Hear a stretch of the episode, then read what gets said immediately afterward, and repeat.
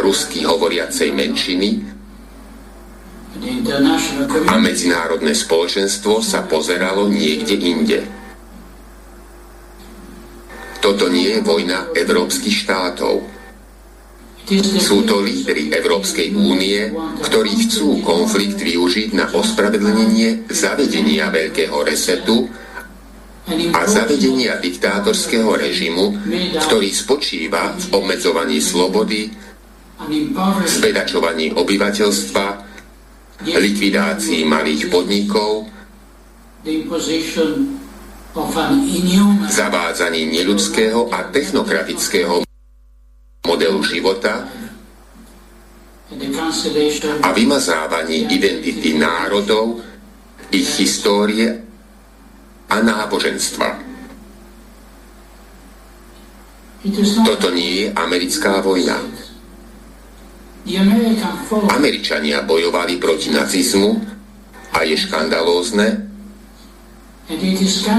že Biden dnes pomáha vláde, ktorá podporuje a spolupracuje s extrémistickými skupinami, ktoré vyzvihujú hákový kríž a propagujú nacistické myšlienky. Je to Deep State, ktorého služobníci sú dnes infiltrovaní vo všetkých inštitúciách, ktorý chce vojnou rozšíriť svoju nadvádu nad celým svetom pod zámienkou vývozu demokracie. Ale v skutočnosti myslí len na predaj zbraní, zbohatnutie, privlastnenie si zdrojov napadnutých krajín na ničenie a smrť. Nečudujme sa, že 6. januára 2021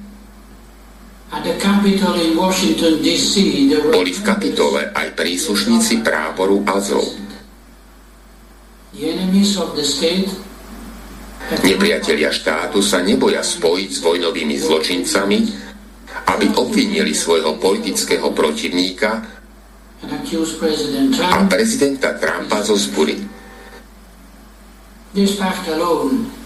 To stačí na pochopenie ich podvratného projektu a ich zámeru nezastaviť sa pred ničím, aby ho dosiahli.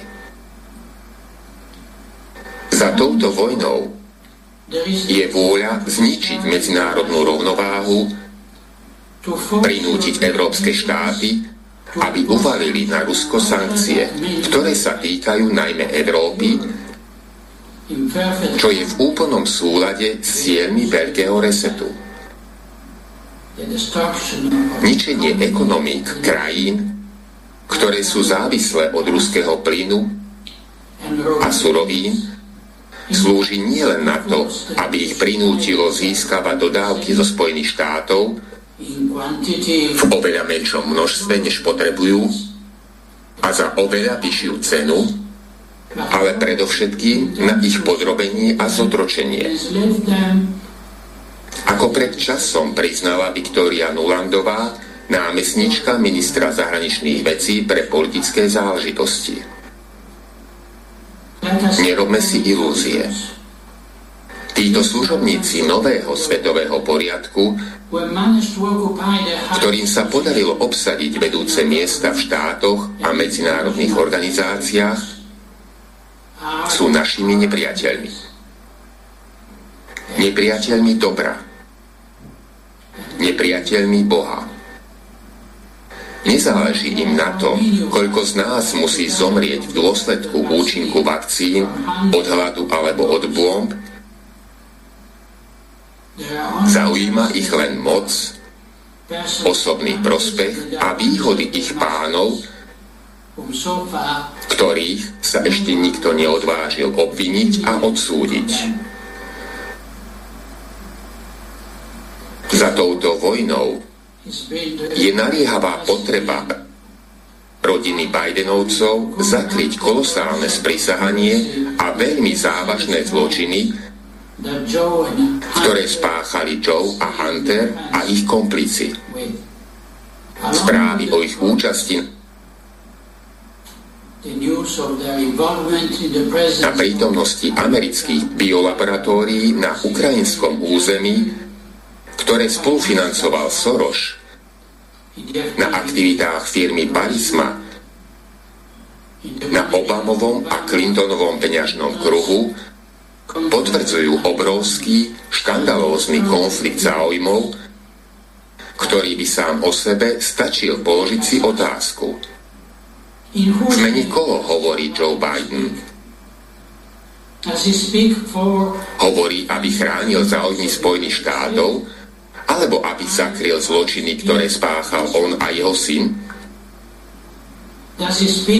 Hovorí ako prezident Spojených štátov, alebo ako bábka v rukách Deep State a globalistickej kabaly? Áno, je to vojna ktorá sa začala už dávno. Zostala v podzemí a prejavila sa až s pandémiou. Je to vojna elity proti celému ľudstvu. Ide o nevyhlásenú vojnu, ktorá si však už vyžiadala milióny obetí ako dôsledku odmietania liečby a účinkov očkovania než použitie zbraní. Vojna nového svetového poriadku proti nám, proti vám, proti našim deťom, našim hodnotám, našej budúcnosti. Vojna temnoty proti svetlu. Hovorí svätý Ján. Svetlo svieti v tme, ale tma ho nepohltila.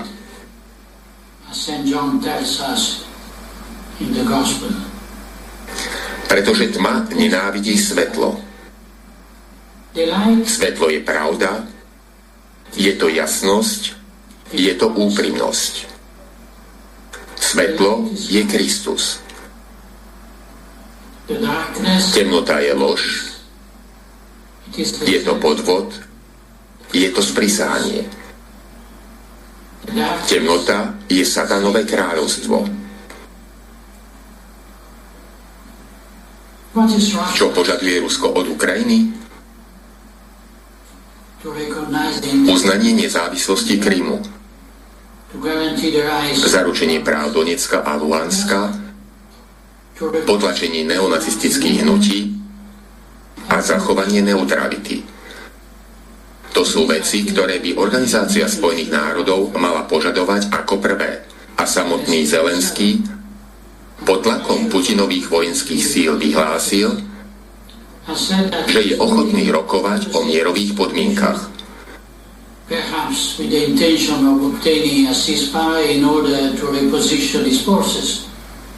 Biden to však nechce. A núči Zelenského k odporu, Tlačí európske štáty posielať na Ukrajinu zbrane a vojakov. A v šialenom delíriu hrozí preventívnymi údermi jadrovými zbraňami. Tento konflikt by sa možno nikdy nezačal, keby išlo skutočne o mier. Ale ako pred pár dňami priznal Joe Biden, vojna je príležitosť rovnako ako pandémia. A zatiaľ, čo nám potichu hovoria, že čoskoro budeme čeliť potravinovej núdzi, ich komplici sa pripravujú na zisk z predaja obilia a polnohospodárskych produktov – keďže v posledných rokoch zabrali milióny hektárov ornej pôdy. Na čo ešte čakajú sudcovia, aby rozpoznali štátny prevrat v rámci tejto trestnej činnosti? Ako dlho ešte budú tí, ktorí majú hájiť národné záujmy, a presadzovať dobro svojich občanov, slobodne presadzovať svoje vlastné záujmy? Možno sa čudujete. Prečo biskup hovorí slovami, ktoré by ste očakávali od politika? Možno je to preto, že politici sú takmer všetci služobníkmi systému, zapredaní globalistickej kabale, platení Big Pharma, Sorosom alebo Deep State. Len niektorí z nich, a vy ich všetkých poznáte, a niektorí z nich sú tu dnes prítomní, mali odvahu odsúdiť tento globálny štátny prevrat, postaviť sa proti hlavnému prúdu a pozdvihnúť svoj hlas proti porušovaniu základných práv a ústavných slobôd občanov. Dovolte mi hovoriť ako biskupovi. Odsúdil som to už pred dvomi rokmi. Zúrivý a násilný útok týchto sprisáncov je taký zjavný, že sa už ani neskrývajú. Útok elít, ktorého cieľom je zničiť všetko, čo je súčasťou našej identity, našej kultúry, našej viery. Pekelná elita, ktorá chce smrť a nenávidí život, ktorá chce chorobu a nenávidí zdravie, ktorá nenávidí mier a chce vojnu, ktorá je založená na lži a nenávidí pravdu ktorá chce otroctvo a tyraniu a nenávidí slobodu Božích detí. Elita, ktorá nenávidí Boha, nenávidí nášho pána Ježiša Krista a dala sa do služieb satana. Ak sa chcete skutočne prebudiť, ak je veľké prebudenie tým, čo vás inšpiruje protestovať, musíte mať odvahu čeliť realite. Pochopiť, že ak sa týmto zradcom podarilo dostať k moci, a dnes môžu rozhodovať o osude jednotlivých národov a celého sveta, je to preto, že sme od začiatku nereagovali na prvé náznaky ich plánov. Tolerovali sme ničenie rodiny. Dovolili sme, aby bol pravý Boh postavený na rovnakú úroveň ako modly. Dovolili sme, aby boli potratmi zabíjané miliardy nevinných ľudí. Dovolili sme, aby boli naše deti kazené nemorálnosťou, pornografiou, skazenou genderovou agendou a ideológiou LGBT. Dovolili sme našim vládcom, aby slobodu využívali nie v službe Boha a na spoločné dobro, ale na uctievanie satana a šírenie hriechu a neresti. Tak pokoj a dobro vám, milí poslucháči.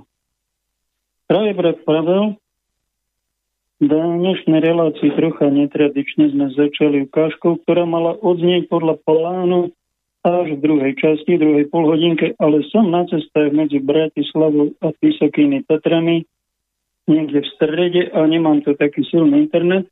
Skúšali sme to spojiť a dohoda s Peťom štúdiu v Banskej Bystrici bola taká, že ak bude signál slabý, tak pôjdeme cez telefón a kým sa spojíme, tak pusti prosím ťa tú ukážku. Tak sme tak začali a vďaka Bohu, že ho tam mám, že rádio funguje, že má svojich služobníkov a že sa dá aj takto na diálku spojiť aj takýto, takúto situáciu elegantne sme snáď vyriešili. Vítajte pri počúvaní. Dnes je téma relácie veriť, eh, vedieť, eh, vidieť. Inšpiroval ma náš vraj najslavnejší Slovák, generál Štefánik, generál francúzskej armády a mal to byť náš vraj československý prezident a vraj ho dali zabiť a strieľali na jeho lietadlo. Kedy to bolo? Pred 100 rokmi, 1919, zomr- 1900, koľko zomrel, tak tuším. Padol z lietadla náš zácný slávny rodák, ktorý napomohol rodu Československa tak ten mal životné heslo veriť, milovať a pracovať veľmi krásne. A tak som zainšpirovaný ním zamyslel nad svojim životným heslom, ktoré by som si mal dať do osobného erbu, tak ma napadlo veriť, vedieť, vidieť. Tak je to názor dnešnej relácie, niečo si o tom povieme. Vieru máme takú prirodzenú všetci, Napríklad sedíme vo vlaku, ako ja nedávno, a človek verí, keď ide tým vlakom, že ten vlak sa nevykoľají, že dôjde do cieľa. Verí to. Inak by tam ani nevstúpil na tú palubu vlaku. Alebo kupujeme potraviny, trocha nám dražajú. Nie tak strašne. Olej stal niečo od 1-2 eur a teraz už stojí medzi 3 a 4 eurami liter oleja nakúpte si do zásoby, to vie, ako to pôjde ešte hore, tak veríme, že ten olej, aj chleba, aj to mlieko, neskúmame všetko, či je není otrávené, ten karton mlieka, alebo nejaký sír, keď si dávame do košíka. Veríme, veríme, že nám to dá zdravie, že tie potraviny prešli nejakou komisiou a kontrolou a že teda nám dajú život. Nie sú otrávené nám neublížia alebo vašim deťom. To je taká prirodzená viera, voláme to do dôvera, dôvera v nejakú inštitúciu, dôvera, že peniaze majú nejakú hodnotu, dôvera, keď rodič číta rozprávku, e, že to dobre dopadne ako všetky rozprávky, že dobro na zlom víťazí, e, že deti, ktorým venujete toľko energie, životné je síl, starostlivosti, že keď zostarnete, takže deti vám to vrátia a neodložia vás. A kde si do starobinca, ak vás odložia, možno je to taká pomsta za to, že ste ich odložili do materskej školky a potom je tá dôvera narušená. Alebo v cerkvi, že naši predstavení, ktorí sú nad nami, sú veriaci ľudia, veria v Boha, že to s nami myslia dobre. To je taká prírodzená dôvera, ktorú máme všetci. Je to, že chodíš do roboty a čakáš že budeš mať za to výplatu takú, ako ste sa dohodli s tým šéfom, alebo keď si starší, si máš do dôchodok a že ti ten dôchodok príde, či cez poštárku, či na účet. Túto prirodzenú vieru, dôveru máme všetci, všetkých národoch, všetci ľudia, čo sme normálni, aj neveriaci, tzv. čo neveria Boha, majú túto prirodzenú vieru. Ak hovoríme my a ja v týchto reláciách o nejakej viere, ako tom si dôležito máme na mysli svetú vieru. Svetá viera, to je niečo také, voláme to biblický bázeň. Pán Ježiš hovoril, že je veľmi dôležité veriť touto svetou vierou, aby sme ten život teda správne prežili, lebo dá sa to prežiť aj bez viery a byť neveriacím. A on zaujímavé dal taký dôraz na to, keď študujeme kresťanstvo v jeho čistej podobe v, evaneliách štyroch, ktoré máme v Biblii, tak keď sa tam začítate, pozorne to čítate, čo to je viera podľa pána Ježiša, tak není to nejak len uznať Boha, alebo len uznať nejaký pravoverný výklad Biblie, alebo modliť sa. Zaujímavé, Ježiš tam má iné kritéria, dobre sa nad nimi zamyslieť. Čo to je mať svetú vieru? Mali sme reláciu Dotkni sa rán, povedal Ježiš Apoštolovi Tomášovi. Dotkni sa rán a nebuď neveriaci. Lebo niekto, kto sa nechce, je zdravotník a nechce liečiť rany svojich pacientov,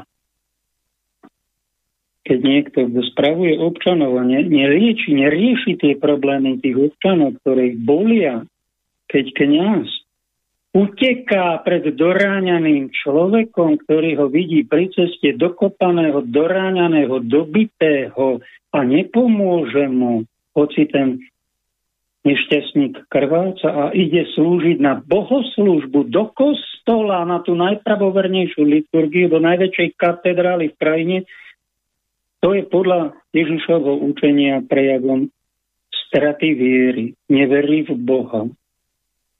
A Ježiš nás vyzýva, nebuďte takíto neveriaci, čo si nevšímajú trpiacich spolublížnych, ktorí vedľa vás žijú, trpiacich ľudí, utekáte od nich, keď sa vás chcú niečo spýtať, chcú vyriešiť svoj problém, majú nejakú núdzu a vy môžete pomôcť a vy nepomôžete, to je znak nevery. Na to dajme pozor, to nepovedal som ja, ale to povedalo to najlepšie z učení Evangelium Ježiša. Alebo pán Ježiš dosť často zdôrazňoval, keď boli pochybnosti o tom, či ho poslal Boh, teda nevedelo sa a mal tie pochybnosti určite aj apoštoli a, a aj tí kniazy vtedajší aj sám Jan Krstiteľ, najväčší z prorokov vo vezení, mal pochybnosti, či si ty ten Mesiáš, ktorý má prísť, alebo iného máme čakať.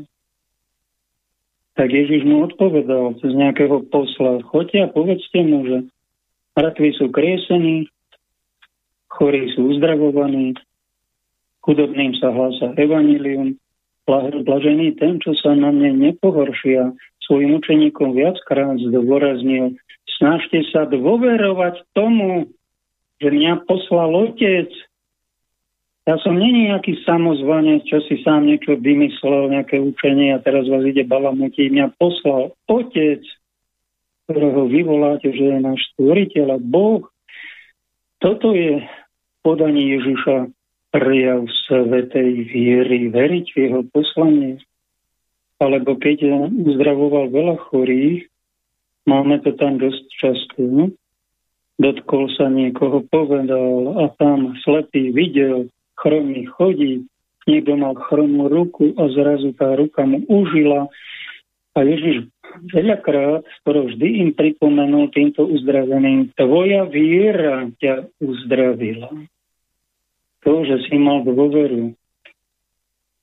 Zvláštne také veci, keď chcete teda ak ma počúvate a chcete si prehlbiť troška vieru, tú svetú vieru, nie len tú prirodzenú, čo máme a neraz je naštrbená v tých našich vzťahoch aj v určitej dôvere voči tým inštitúciám, ľuďom okolo nad nami, tak mali by sme sa zamýšľať nad tým, čo Ježiš, ako to on konfrontoval, alebo tam spomínam si teraz, Duch Boží mi snáď vnúka, keď sa modlím Duchu Boží, veď ma doplňa aj to, čo som si pripravil, teda toto nemám ani pripravené, ale duch mi vnúka, že Ježiš tam spomína, že sú takí učeníci, ktorí počúvajú to, čo vám rozprávam, tie kázne aj povedia áno, súhlasia amen, aj tlieskajú možno, ale neuskutočňujú to, čo ja im tu hovorím.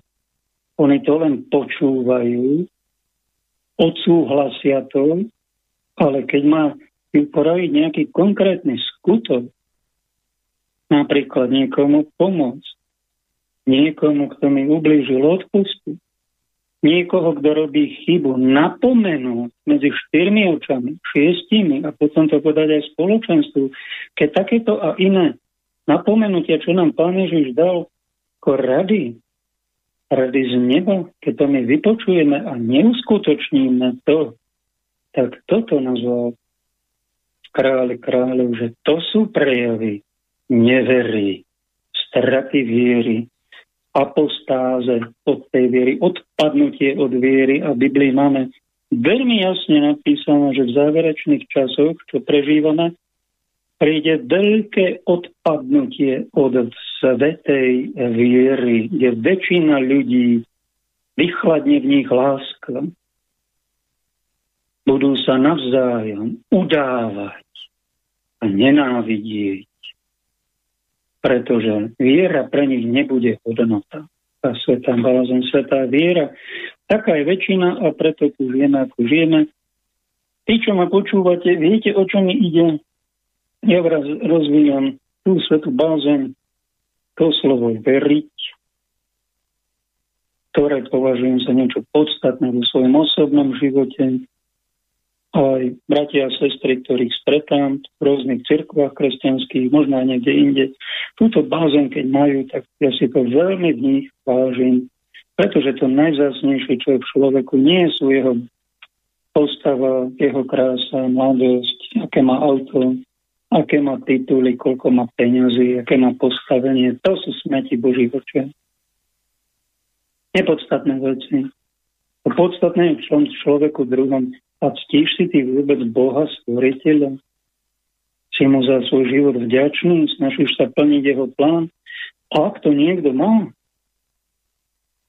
tak to je niečo veľmi zásne. Čím viacej tej svetej viery a bázne Božej má, tým je to zácnejší človek Božích očiach. Toto, ak vás na to nikto neupozornil, tak vás upozorňujem, že toto je dôležité. Všetko ostatné je vedľajšie také nepodstatné. Tak toto som chcel a ešte hlbšie preberať prvej časti, ale skočil nám do toho ten hlas a tá ukážka, skoro 15 minútová, ktorú sme mali na začiatku. Spoznali ste hlas, kto sa ku vám prihovára? Snáď väčšina z vás ste poznali, že to bol Igor Jurečka, ktorý sa pohybuje medzi novinármi z Bratislavy a ten preložil na hovoril túto ukážku, ale ten hlas pozadí, ktorý hovorí po iným jazykom, po anglicky, či po taliansky, je to talianský biskup, najodvážnejší z tých 5000 biskupov na celom svete, ktorý hovorí dosť otvorene. A čo je také zvláštne, že celá církev, keď sa k nemu dostanú veriaci kňazi, biskupy aj pápež, ho sledujú 4 roky. Čo to má za kázne, také zvláštne, až varovné, kritické, že nejaký planetárny prevrat okolo nás a tí, ktorí ho robia, sú nedobrí ľudia. Sú to nadnárodní zločinci v moci zlého, je to tzv. deep state. Dosť presne ich diagnostikuje, hovorí dosť plusy a hovorí aj nejaké mínusy. Keďže kniazy diskutujú o tom verejne, možno medzi sebou aj niečo si povedia, ale verejne v médiách aj katolícky a iní mlčia, tak som považoval za povinnosť ako veriaceho človeka, ktorý patrí do tejto spoločnosti katolíckej cirkvi matky, zareagovať na jeho prejavy štvora ročné, dosť varovné, dosť kritické povedať o plusoch, o mínusoch a povieme si o nich po pesničke prvej.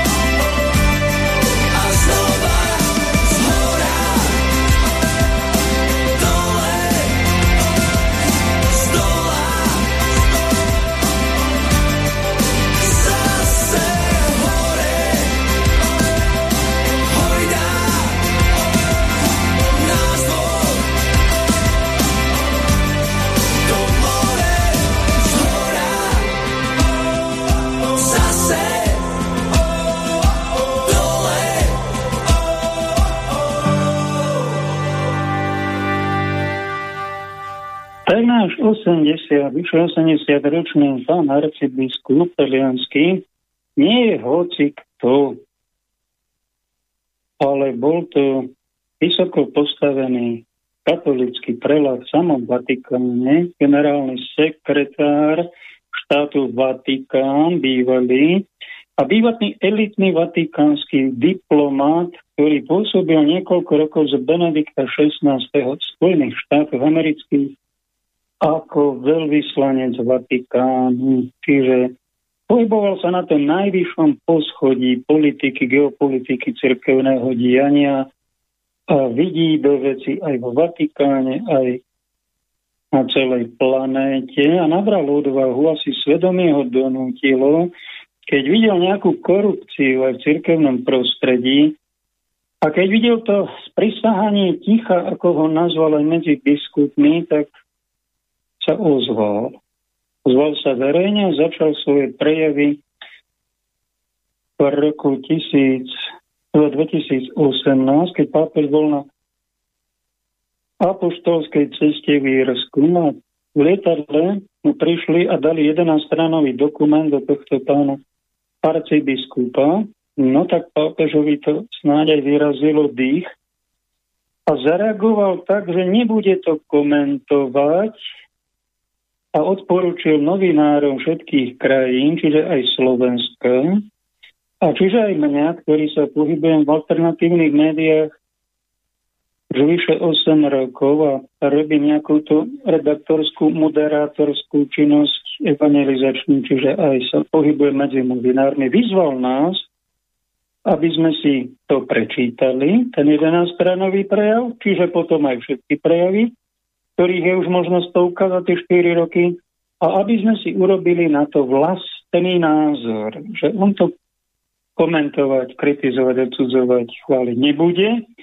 A prislúbil, že možno sa aj niekedy ku tomu vyjadrí. To postoj pápeža, no čiže všetci biskupy majú všetci rovnaký postoj ako pápež, aby zachovali vernosť, to je základ každej stability svetej viery v každom štáte všetkých čas, byť verný s pápežom. No ale vyzerá to tak divne, že ozýva sa ako jediný oponent gréko-katolíckej cirkvi. Majú meno na takéhoto oponenta niekoho, kto je v úrade, volajú ho admonitor, čiže taký proti, také zrkadlový obraz niekoho, kto je v úrade a kontroluje ho po vnútrocirkevnom prostredí a keď to nepomáha, tak to potom aj zverejňuje ako napomenutie prorocké. My máme v cirkvi vypracovaný tento systém, len je v takom prispatom stave. No a toto je konkrétny admonitor pápeža Františka, Vatikán a jeho geopolitiky, ktorá v niektorých oblastiach je tej kritiky aj hodná. A on nabral odvahu, ako jediný z biskupov to presne diagnostikuje, aj našu geopolitickú situáciu. Hovoril dosť presne, diagnostikoval tú pseudopandémiu, tie prehnané, nenormálne opatrenia na to, že vakcinácia bola mala byť dobrovoľná, na to, že má vedľajšie účinky, na to, že splašenie sme zbytočne cirkvi na to reagovali, že sme zavreli kostoly, zrušili sme bohoslužby. To bolo treba kritizovať. To nebola normálna situácia. Tento cirkus bol umelo vyvolaný týmito nosatými geopolitickými cirkusantami ktorí sa tu zahrávajú s ľudstvom a je to tá pravdepodobne v apokalypse spomínaná šelma z mora a partička, čo má v ruke tlačenie peňazí, banky a potom všetko. Sú neviditeľní, neviem ani kto to je, ale vieme veľmi presne všetci, že existujú a poťahujú nitkami a oni sa hrajú s celým ľudstvom tak, ako jedna mačka s myšou. A to je treba kritizovať. To netreba mlčať.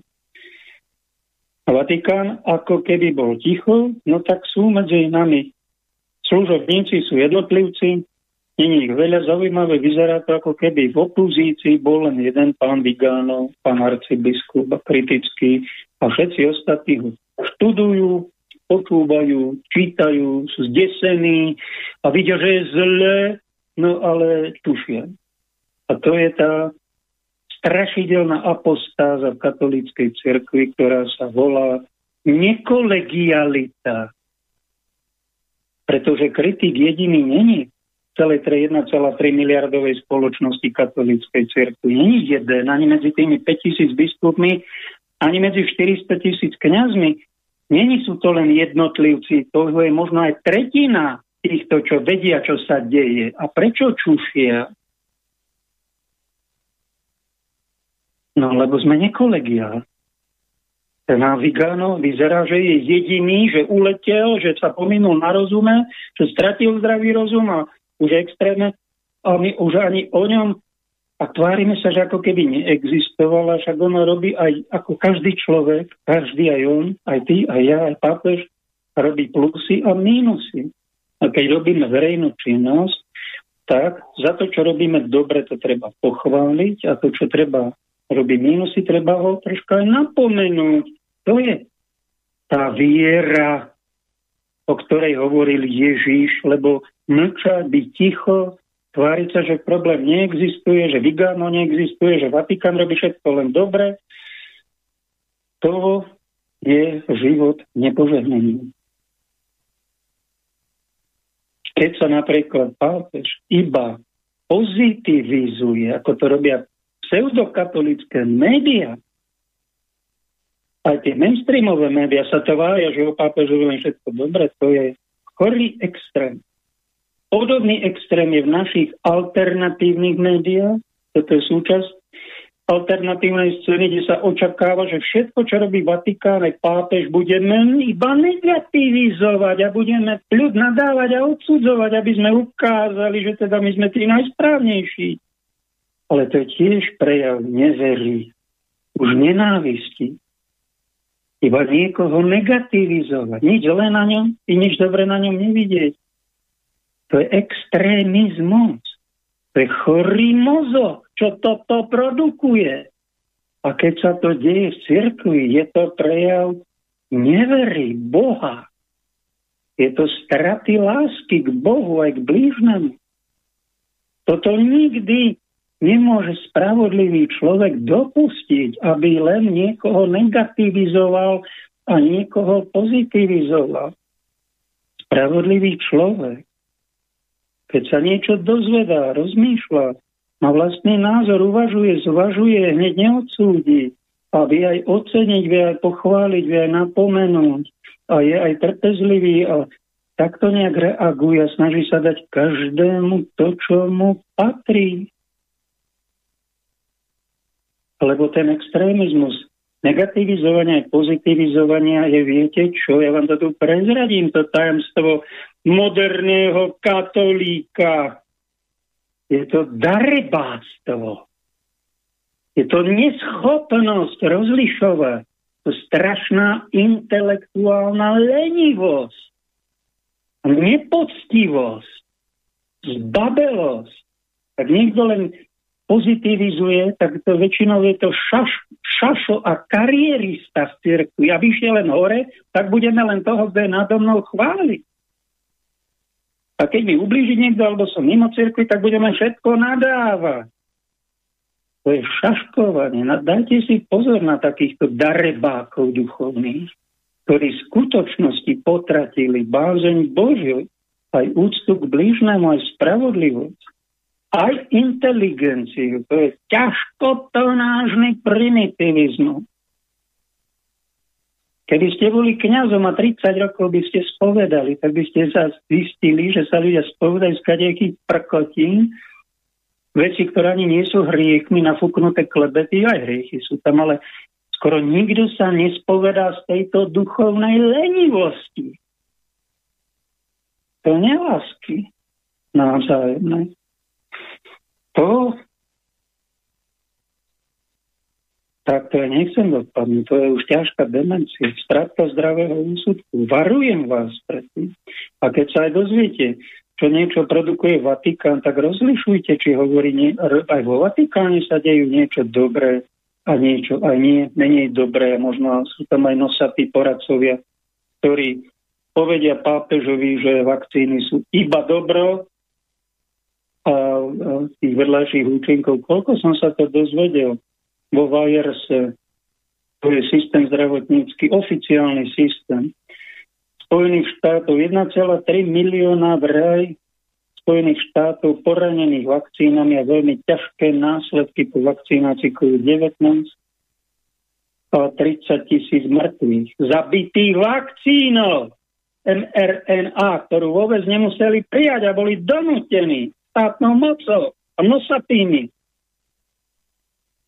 V Európe EMA Podobná organizácia, podobný systém zdravotníctva, tam je tých eh, zomretých 40 tisíc vakcínov zranených, tuším 2 milióny ťažko, 2 milióny ľahko a niekto nabulikal pápežovi, že vakcínovať treba všetkých, že to je skutok lásky a všetci, hlava, nehlava.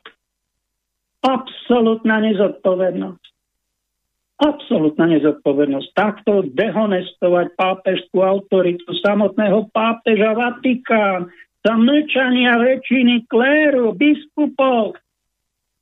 Katastrofa v priamom prenose. Čo malo urobiť církev? Pán Vigano povedal celkom dobre, že pandémia bola umelo vyvolaná,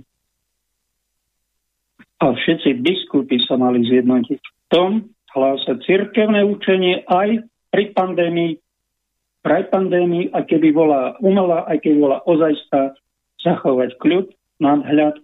A vakcinácia nesmie byť násilná. To sú zločiny, hlava, nehlava, všetky tie aj medicínske bláznovstvo. Všetkým to nanúcovať a mať takéto ovocie strašne trp toľko invalidov a mŕtvych produkovať, ako všetky vakcíny v histórii neurobili, ako toto. Vakcinácia musí byť dobrovoľná. Pozvali sa biskupy katolícky v africkom Togu, Južnej Dakote či Severnej Spojených štátov. A tam ešte v ďalšom štáte. Si ho nespomína. To boli Prečo iba 3-4 tie biskupské konferencie sa ozvali? Všetky sa mali ozvať. A všetky mali byť v tomto jednotní.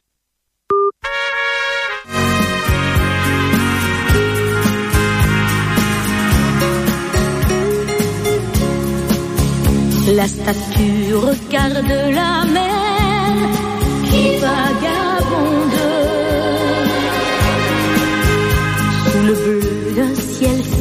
hiver au bout du monde. Et la mère qui porte l'enfant a le cœur tendre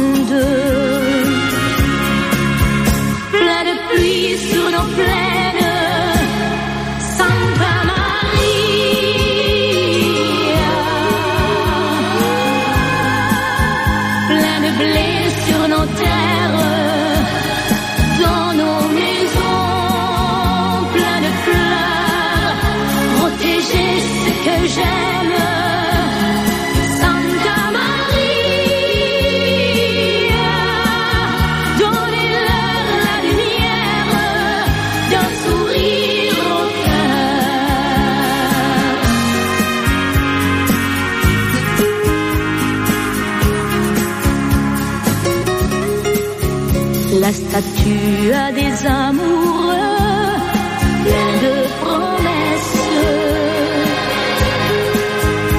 Et parfois je la prie des yeux quand tu me laisses.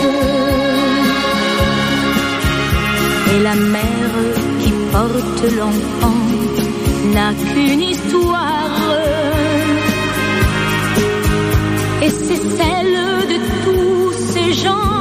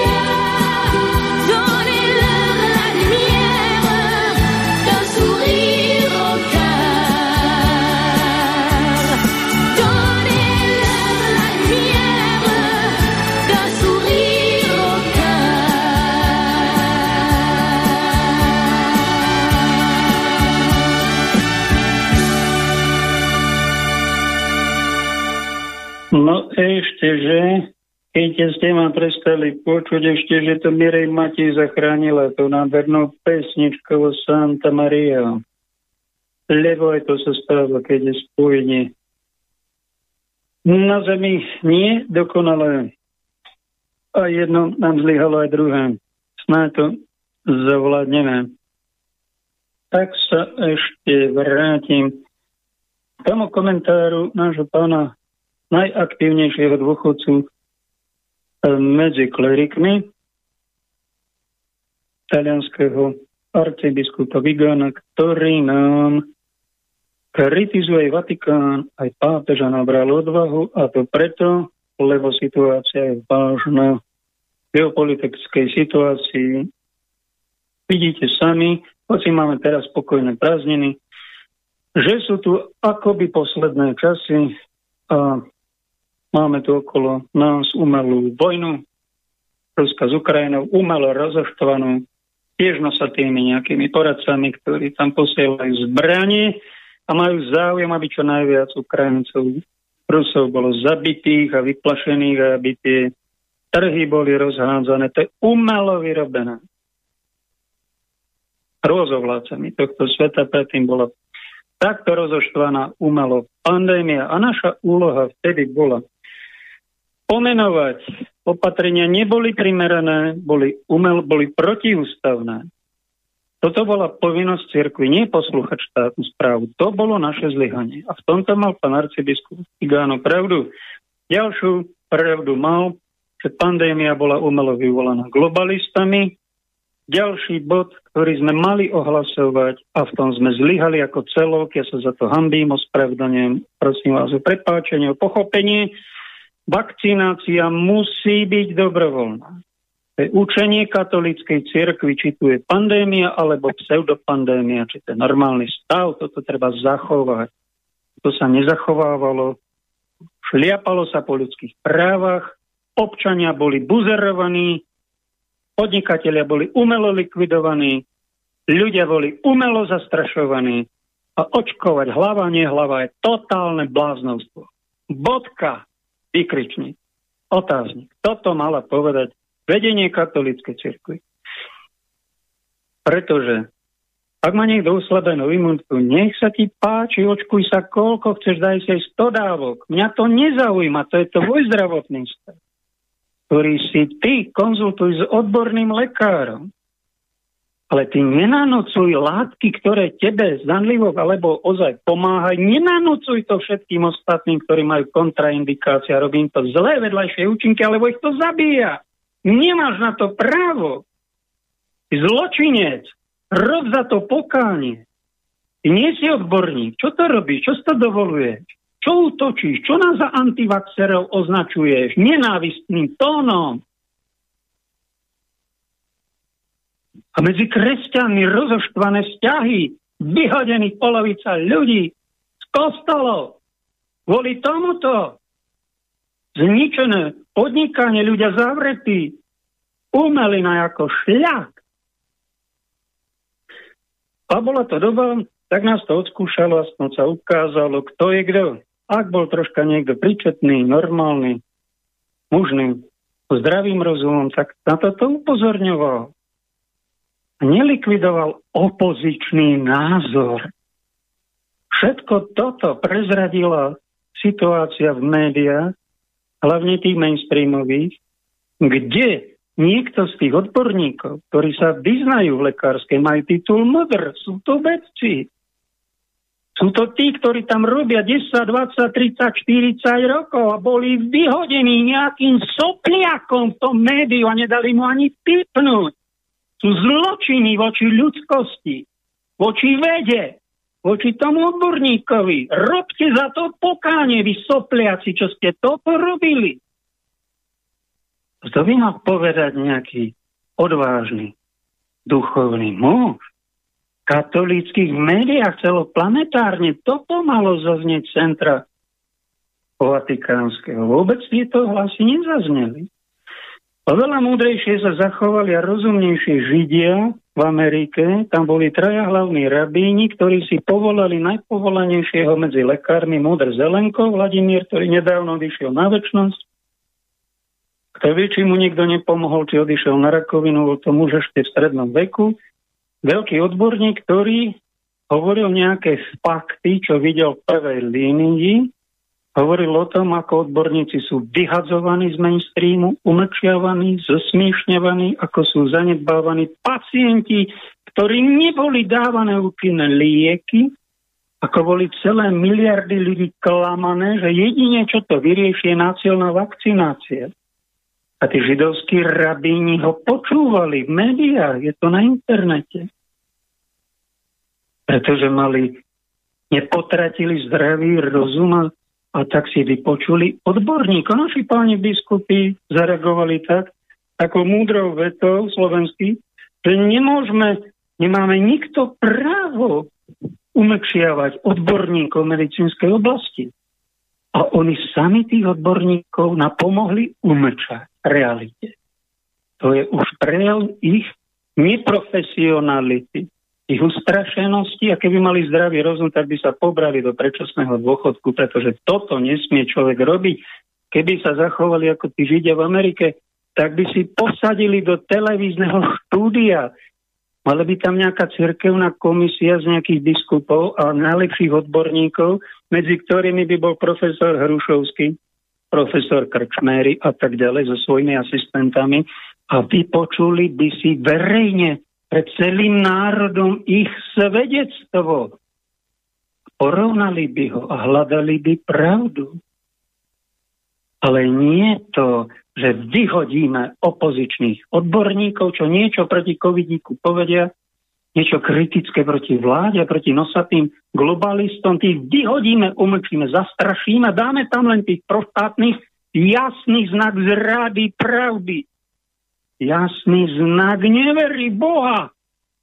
Nenávisti voči ľuďom, ktorý sa natláča len ten jeden nosatý názor manipulovaný. Jasný znak a v cirkvi vy ste to videli vy vo funkciách, prečo ste mlčali? Prečo ste štátnych pána Mikasa, pána premiéra, pána ministra zdravotní, prečo ste ich verejne nenapomenuli?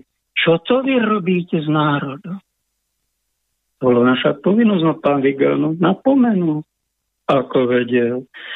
A za toho ľudia milujú, obdivujú, mu tlieskajú a odporúčil len konzervatívne hodnoty, varuje pred modernizmom, odhaluje túto tzv. korupciu v zdravotníctve, v politike, geopolitike, aj v cirkvi, odvážne ako vie, kritizuje samotný Vatikán aj pápeža a robí to ako vie, robil to oveľa razantnejšie, asi ho nejakí tí vysokokarátoví kardináli napomenuli, aby sa miernil, aby pápeža toľko nekopal do ňoho verejne, aby sa umiernil, hoci keď kritizuje, všetci ho čítajú, tak sa aj umiernil, on si dá aj povedať, není to hlupá. No to sú jeho plusy, ale má aj minusy, na čo vás, teda mojich poslucháčov, upozornil som a ešte to zopakujem, že v jednom tom prejave už odpísal pápeža Františka, vyzval ho aj na odstúpenie, Pretože nezareagoval náš pápež František racionálne, ale emocionálne až bojazlivo, že zavrel všetky kostoly aj na Slovensku 2020. Nebolo to treba. To bolo unáhlené. Vyzval pápeža, aby odstúpil a potom v ďalšom prejave ho nazval, že to by ešte sa dalo, ale v ďalšom prejave vraj už zradil, prešiel na stranu globalistov a už nepodporuje len násilnú migráciu, ale už podporuje vakcináciu aj Bidena a mlčí aj to jeden z nosatých, nasadený nosatými, tak tý pocit človek má. A v tomto si myslím, že arcibiskup Vigano prestrelil. Prehnal to, vošiel do extrému a chýba mu, čo by v jeho ohlasovaní v tých dobrých veciach malo zaznieť, úcta k pápežskému úradu, pápežovi Františkovi a nie odpisovať celý Vatikán, aj pápež, ako keby nič dobre neurobil. To je strašná chyba od jedného biskupa, jedného diplomata, totálne nediplomatická vec. Pohoršenie, ktoré spôsobí. Možno preto sú všetci onemení, ani nevedia, čo si majú o tom mysleť, tak je to preto, lebo takto sa na pápeža na hulváta verejne. A toto robiť nemá. Má sa teda pápež napomenúť podľa Evanília. Čo urobil, keď bol diplomát medzi štyrmi očami, niečo Mekerikovi mu tam povedal, on to neprijal, tak ho potom medzi šiestimi očami a potom, keď nie tak verejne, ale s úctou. Pán Vigano, pán arcibiskup s úctou. Pápež není hoci, kto to nástupca poštola Petra. A my z obrovskej úcty pápežovi prejdeme do druhého extrému, že na hulváta začneme do neho kopať verejne a zhadzovať ho, a odsúdiť ho sa nepatrí.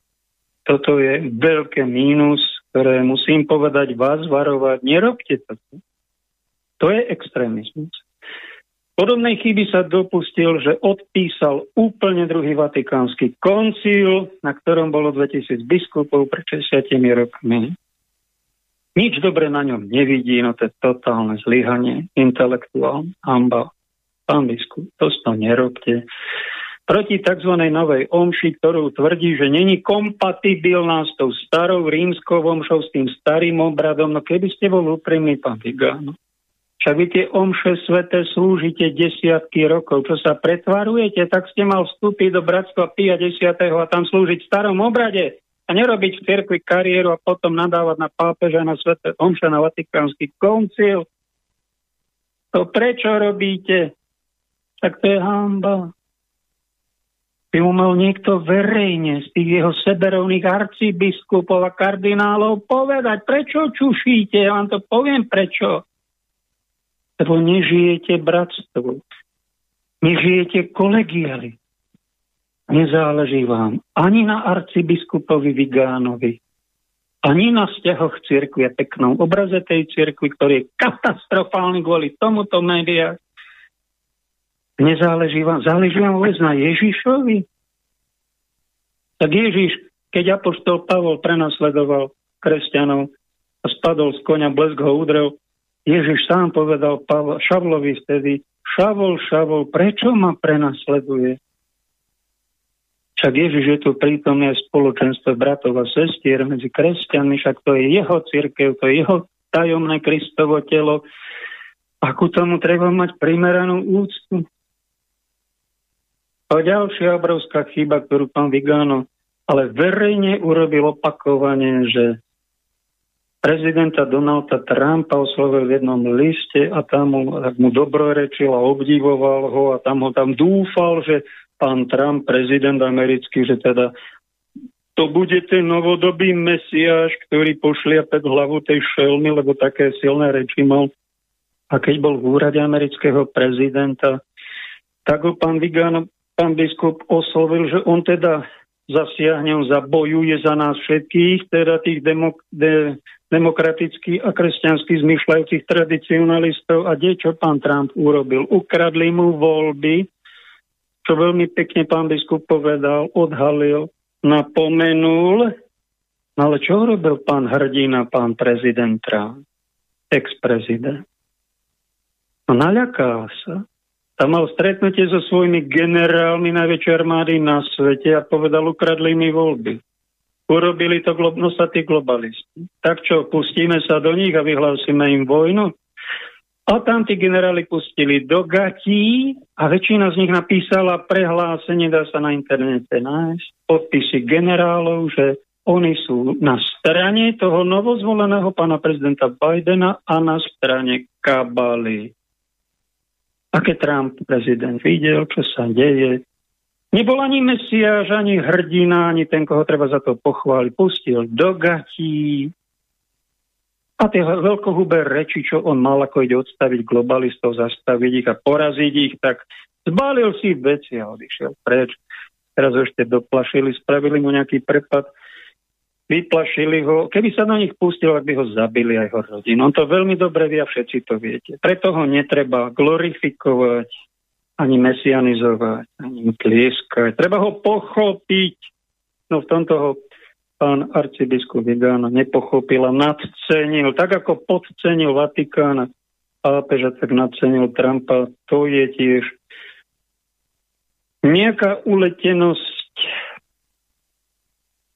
No a reorganizuje ešte v tých svojich listoch, že globálnu alianciu, ktorá sa postaví tej kabale. Keď sa jej Trump, prezident Ameriky, nepostavil a zľakol sa jej, my ako môžeme ľudstvo organizovať, ak sa dáme dokopy, a globalisti vyhodia pol planéty do ľuftu. Tak sú silní, tak sú, tak obrovská je tá gorila, či čo to je, šelma chobotnica a už sa s tým musíte, to vám ja len hovorím, snáď rozumný názor, zmieriť s tým, že to nezmeníte. Ratujte svoju dušu, svoje vzťahy, svoju rodinu, svoj dom, svoju firmu, svoje deti. To snáď ovplyvníš. Hlavne tú spásu duše nezabudni. Ale celospoločensky sa zmier s tým, hovorím ti to ako prorok Jeremiáš, musíme predstierať, že sme sa vzdali proti tejto presile nemáme silu. Pozabíjali by nás. Ak chcete pokračovať apokalypse, tam že tretina ľudí zahynie, no nech sa páči, burte sa a tá bude medzi tou tretinou, vyhodia ťa do luftu. Majú geofyzikálne zbranie. A keď budeme im robiť troška natlaky, z, z, tak no, večer nastúpia do raketoplánu a budú na obežnej dráhe na 100 rokov, majú to nachystané. Sú strašne silní. Ich zastaví, to mal pripomenúť. Pán Vigáno, ich zastaví len Božia moc a sveta Panna Mária, ktorá pošliape hlavu hada v tomto tiež jeho posolstvo, jeho prejavy kritické. V niečom sú veľmi dobré, odhalujem aj slabiny, snažím sa byť spravodlivý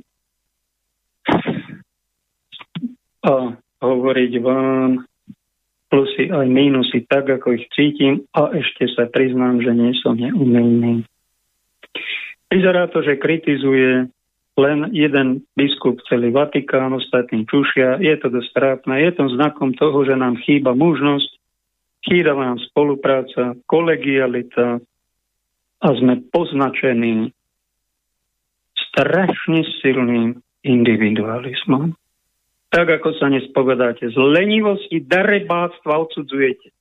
Extrémistujete tak individualizmom sme poznačení skoro všetci. My nie sme ochotní spolu vystúpiť ako bratstvo, ako kolegium a dať tomu kultúru. To, čo vytýkal Bezákovi pápež Benedikt, že odstúpil, že nebol kolegiálny, tak je to problém nie len biskupa Bezáka, to je problém celého biskupského zboru, kňažstva aj veriacich. A tu je vaša parketa, milí lajci, ktorých je e, klerikovi len nejakých 400-500 tisíc, keď sa zrátajú, to 1,5 miliardy, 90, koľko? 5, 6, 7 ste vy lajci. Vy sa ozývajte. Vy nám to natrite a vy nám ukážte kolegialitu, aj tú kultúru, aj vy patríte do cirkvy.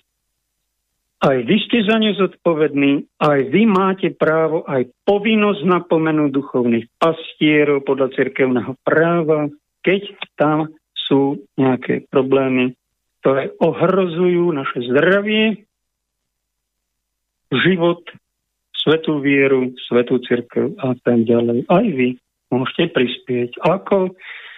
Napíš blog, nahraj video, príď do relácie, alebo sa ozví, za chvíľu budeš mať možnosť e, vystúpiť, nech sa páči, povedať v tejto relácii niečo, čo chceš kritické, napíš, prečítam to, alebo si dohodneme stretnutie, ak toho máš viac. To a mnoho iné robiť ešte môžeme, máme slobodu, tak si ju využíme. Vážme si ho, lebo príde doba, keď sloboda už nebude a potom budete mať len uči preplač. A budete pocitovať výčitky. Mohol som niečo urobiť. Bola sloboda a ja som to blázon nevyužil. No tak to je to nesveté bláznostvo, ktoré netreba páchať. A tí, čo sa ozývajú, sú ako takí čudáci, možno takí blázni, ale to sveté bláznostvo, ktoré poštol Pavol nazýva, e, že byť takýmto svetým bláznom pre Krista je veľmi krásnou stupenkou do nebeského kráľovstva. A keď prídu problémy, tak nezabudnite aj to, že k viere patrí nielen veriť, vedieť troška hlbšie súvislosti, ale vidieť do veci, malo by mi trocha aj záležať záležať na tom, čo sa deje a považovať, ako pápež František krásne povedal na církev katolícku, zoberte si to za vzor, církvi, tej našej matke církvi má byť ako povinnosť, ako ústava, má byť rodinný duch. Aj keď máte všelijaké funkcie, keď ste stresne dôležitý, ale nezabúdajte, že sme ako bratia a sestry, ktorí sme členovia Kristovej Božej rodiny. Na tej rodine by nám málo záležať a nerobiť z cirkvi nejaké príliš chladné alebo choré prostredie, ktoré má veľmi ďaleko od rodinného ducha. Sám pápež to povedal. Toto je anticirkev, antiviera, antikresťanstvo cerkvi by mal byť každej farnosti, každej dieceze. Mal by byť rodinný duch. A keď tam není, máme povinnosť dať inekciu rodinného ducha. Tam, kde je to ochrnuté, choré, nezdravé. Pochopili ste? Teším sa. Ak vám to nie je súdzie, dáme ďalšiu pesničku. Ci sono giorni in cui non dormo e penso a te. Sto chiuso in casa col silenzio per amico, mentre la neve dietro ai vetri scende giù. Ti aspetto qui, vicino al fuoco.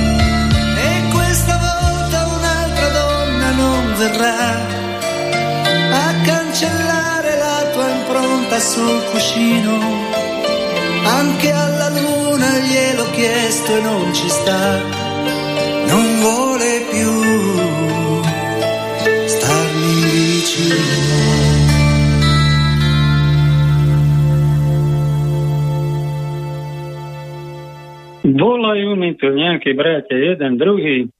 Tak, ak chcete, zavolajte do relácie, SMS-kujem, že vysielam. Neviem, či na to zabudli, lebo však ma poznajú dlhé roky. Ak chcú niečo dôležité povedať, tak je to nejaký priestor aj v tejto relácii interaktívny, že môžu zavolať a môžu sa vyjadriť, nech sa im páči 048 381 01 01 do štúdia, alebo môžu napísať Peťko v štúdiu, ktorý tam sedí za mixážnym pultom, jeden Peťo pripravuje reláciu, Peťo Kršiak. Pekne mu ďakujem za nahrávky, ktoré mi dáva obrázok, pekne to pripraví a Peťko Kršiak teraz ako a technik v štúdiu je za mixážnym pultom, ten vám dá vyhne telefón a môžete aj vy byť trocha spirituálno-kapitálny. Pekne ďakujem tento týždeň Petrovi, ktorý mi nejaké eurá poslal PayPal, to je taký zvláštny celosvetový systém na prehadzovanie čísel a peňazí, ktoré sa dá veľmi ľahko, som zistil, nevedel som, ako prehodiť to na vlastný účet tak Peťovi aj veriacim v Trnave, ktorí ma pozvali na milú akciu tu v Tatrách duchovnú, kde sme prežili peknú nedeľu a podporili aj túto moju misiu na slobodnom vysielači a vy ostatní, ktorí mňa nepodporujete, ale podporujete slobodný vysielač na účet, tak vám len poďakujeme. Ja sa za vás, okrem poďakovania, čo robí Peter a Boris v reláciách, ja sa za vás aj modlím, požehnávam vaše osudy aj vaše problémy a dávam to v duchu na oltár, pretože ja som nestratil vieru. A kto verí Boha, má pred ním bázeň, robí veci cez Krista, tak verí aj to, že keď sa pomodlí, verí v silu modlitby, verí v silu nejakej obety, že napríklad niečo prežívame ťažké, nepríjemné a mnoho ľudí to nevie spracovať, až majú psychiatrické problémy, berú lieky, alebo tam aj skončia, si v klietke. Nevedia to spracovať, v tomto šibnutom svete strašne veľa kaďakých plakov. Čo robí veriaci človek? No tak to príjme. Nepestuje si píchu a vtedy sa neukazuje, nezhadzuje to, snaží sa nezhadzovať to na iných, tým to negatívno, čo má v sebe, čo na ňo niekto vykydol. Tú energetiku snaží sa prijať pokorne a poprosiť, dobrý Bože, pomôž mi to prijať, pomôž mi to nejako spracovať. Ja ti toto obetujem. Toto je veľmi dôležité slovo. Obetujem ti to v duchu Dávam ti to na oltár a tento svoj kríž, tento svoj problém, tento svoju ťažobu, toto, čo z toho, čo plačem, toto ti odovzdávam spojením s Ježišom Kristom, s jeho svetým, s svetou krvou, prehliatou na kríž, na kalvárii, ktorá vykúpila človeka, porazila diabla, svoj kríž spájam s jeho krížom. Obetujem ti to. Toto robte. Lebo kto to nerobí, neverí, nedúfa, nemiluje, alebo je nervózny, je zlý. Prečo? No preto, že to nerobí. Nikto ho to neučil v škole. 10 tisíc informácií si musel odpapagájovať ako kreténik, aby si dostal nejaký titul, alebo ja neviem čo miesto. Toto ťa nikto neučil, tak choď do cirkvi. Choď medzi veriacich, počúvaj túto reláciu, my ti to pripomenieme, že to je podstatná prinášať Bohu milé obety.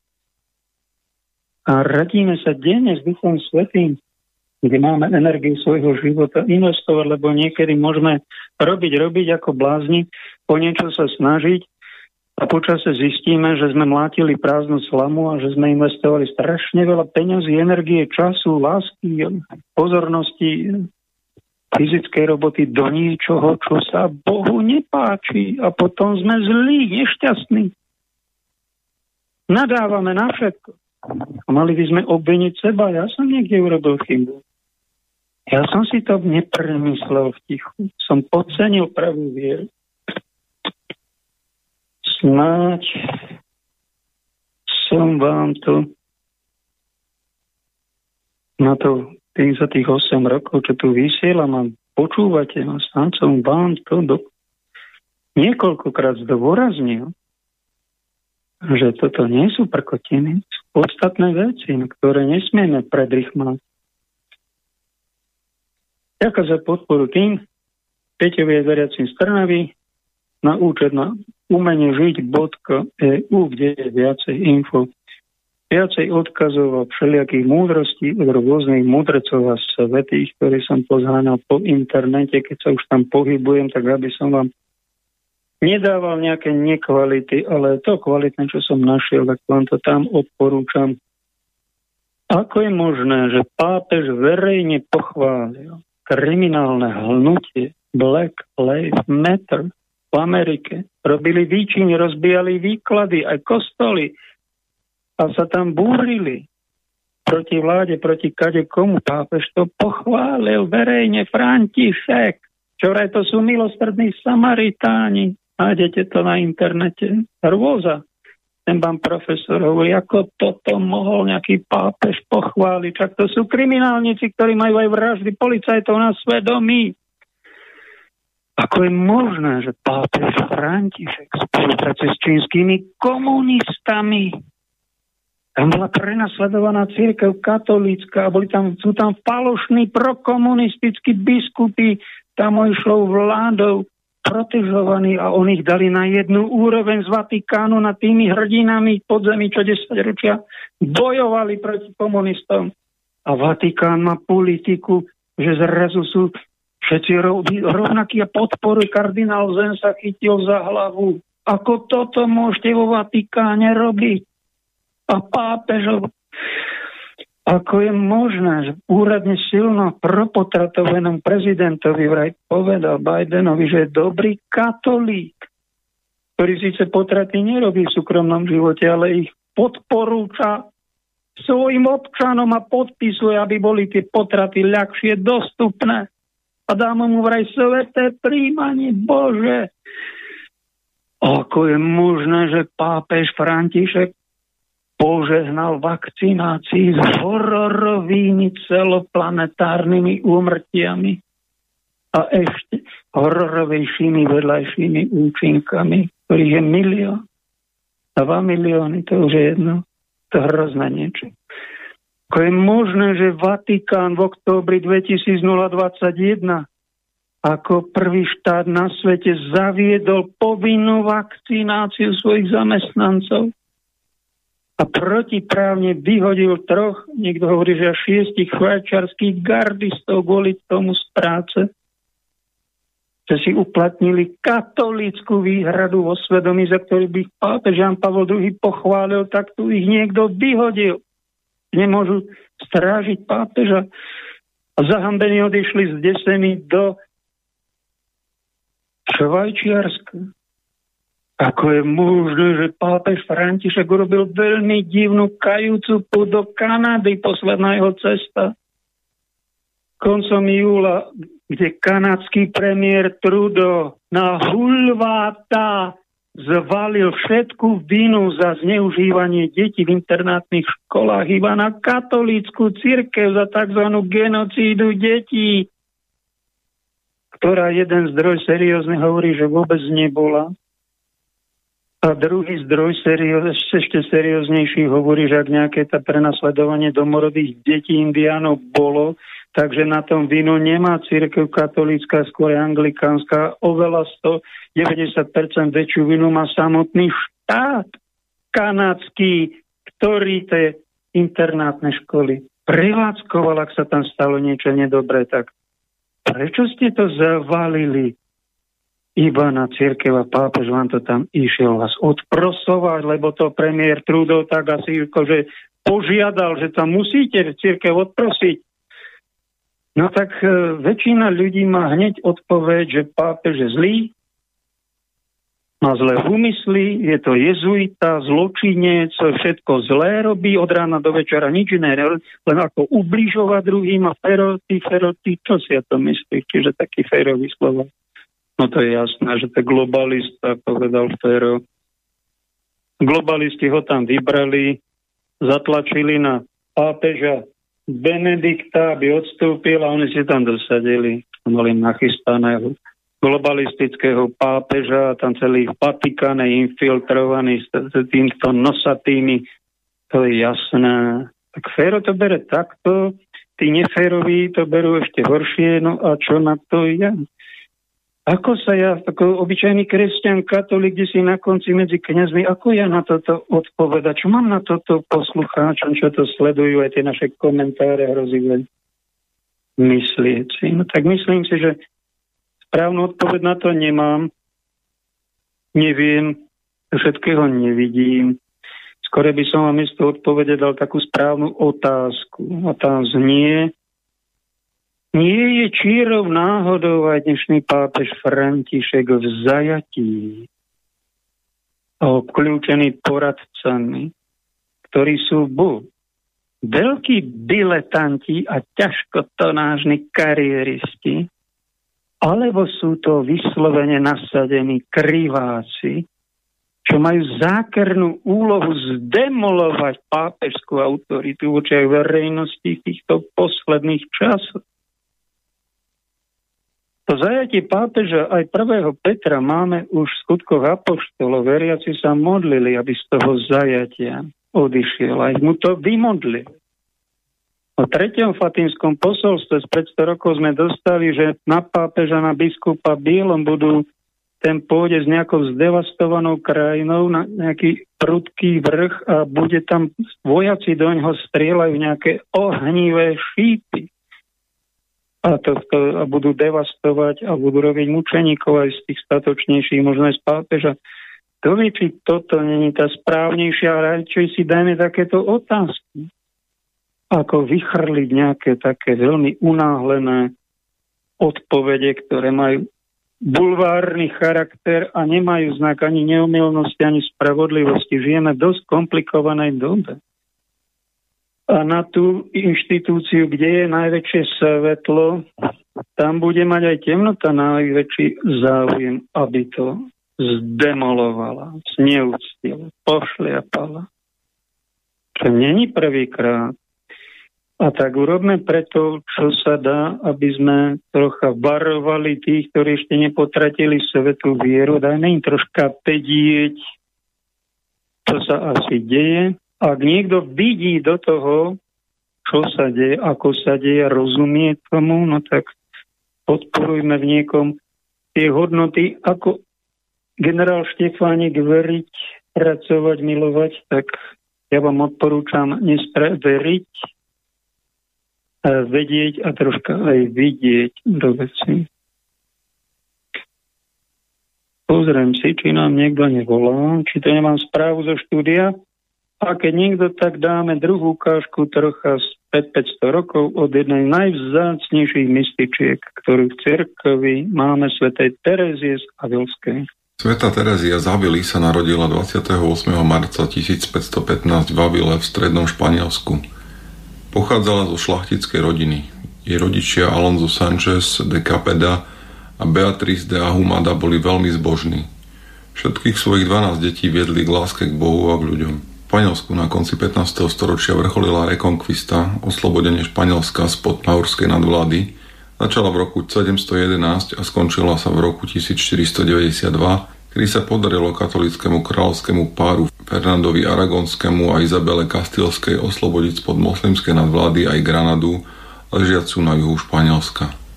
Terezia už v mladom veku čítala životopisy svetých a vo veku 7 rokov utiekla aj so svojím bratom Rodrigom z domu, pretože chcela ako mučenička umrieť pri ohlasovaní Evanielia Maurom na severoafrickom kontinente. Za mestskými hradbami však súrdencov našiel ich striko, ktorý ich oboch vzal späť domov. Potom prišlo obdobie, keď sa hrali na pustovníkov, ktorí sú oddelení od nedokonalého sveta a venovali sa neustálej modlitbe a samote. Keď mala Terezia 14 rokov, zomrela jej mama a jej bezstarostné detstvo sa skončilo. V roku 1531 ju otec zaviedol do kláštora Augustianok v Avile na výchovu a vzdelanie. V kláštore Terezia čítala listy svätého Jeronima o zasvetenom živote a svetosti.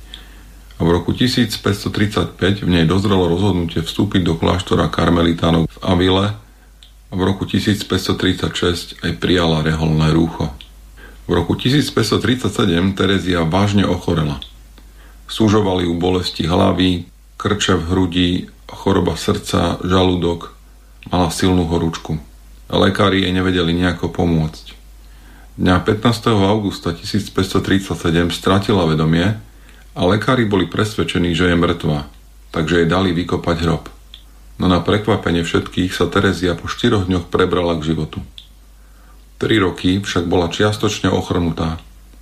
Jej telesný stav sa zlepšil až v roku 1540. Duševne však trpela aj naďalej, pretože precítila hrôzu hriechu v každej jeho podobe a trápilo ju mystické poznanie, že veľké množstvo duší vlastným rozhodnutím nedosiahne väčšinu spásu, napriek tomu, že Ježiš túži po záchrane všetkých ľudí a ponúka im ju. Všetko sa pre Tereziu zmenilo v roku 1557, keď mala ohromný zážitok s Ježišovým utrpením, ktoré za ňu podstúpil. Neobyčajne živá socha zraneného Krista ju pobádala konať pokánie za predchádzajúci polovičatý život. Okrem záplavy slz ju ohromila aj samota a opustenosť, aké Ježiš musel znášať počas svojho utrpenia. Keď takto videla Ježiša, pohlo ju to k tomu, aby mu ponúkla osobné priateľstvo. Od tej chvíle Terezia zakúšala hlboké spoločenstvo s Bohom, ktoré sa prejavovalo vo forme stálej kontemplatívnej modlitby, ktorú prerušovali zážitky hlbokej mystickej extázy. V roku 1559 sa Terezia svojmu spovedníkovi Francisovi Borgiovi priznala, že sa jej zjavil Pán Ježiš Kristus. Pri jednom z extatických stavov sa jej zjavil jeden zo serafímov, prebodol jej rožeravenou špičkou slatej kopie srdce, čo Terezii spôsobovalo duchovnú a telesnú bolesť, ktorú však ochotne prijala.